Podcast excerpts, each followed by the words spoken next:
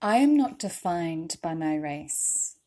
The color of my skin does not define my humanity, nor my capacity to think or feel. I may come from a lineage of people who were oppressed or who were the oppressors, but I am not them. I am me, and my decisions to be different and to make different choices are what define me. Perhaps that looks like reinvesting pride and trust like a seed in the community I come from. Maybe that looks like walking away if I can no longer recognize anything valuable in that community. I am not defined by my sexuality nor my gender. I have love to give, and if I find an aligned soul, I will share that love with them. That love does not stop there. Instead, it blooms in tandem.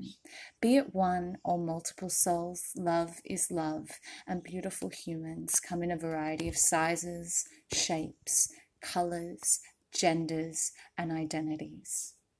My identity is my values. I choose a world free from injustice, where every soul, human or otherwise, has a chance to live in an interconnected and harmonious way, free to pursue their full potential and nurtured in coming into the full expression of their identity.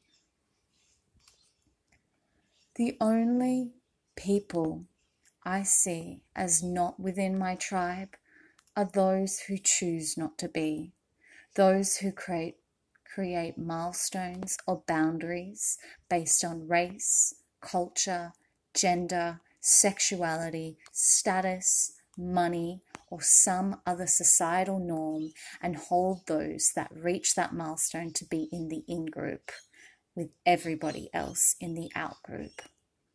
The boundary I see with these people is that they give up the care ethic.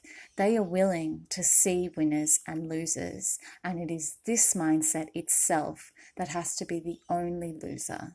If you choose your own comfort and privilege over a real care ethic, then that is an abrogation of the responsibility you were born with when you were gifted a place into this interconnected web of life.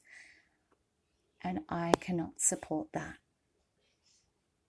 The only boundaries I see are values-based. And if you choose love, as I do, then I wish you every happiness, every success. You are family, and thank you for choosing to care.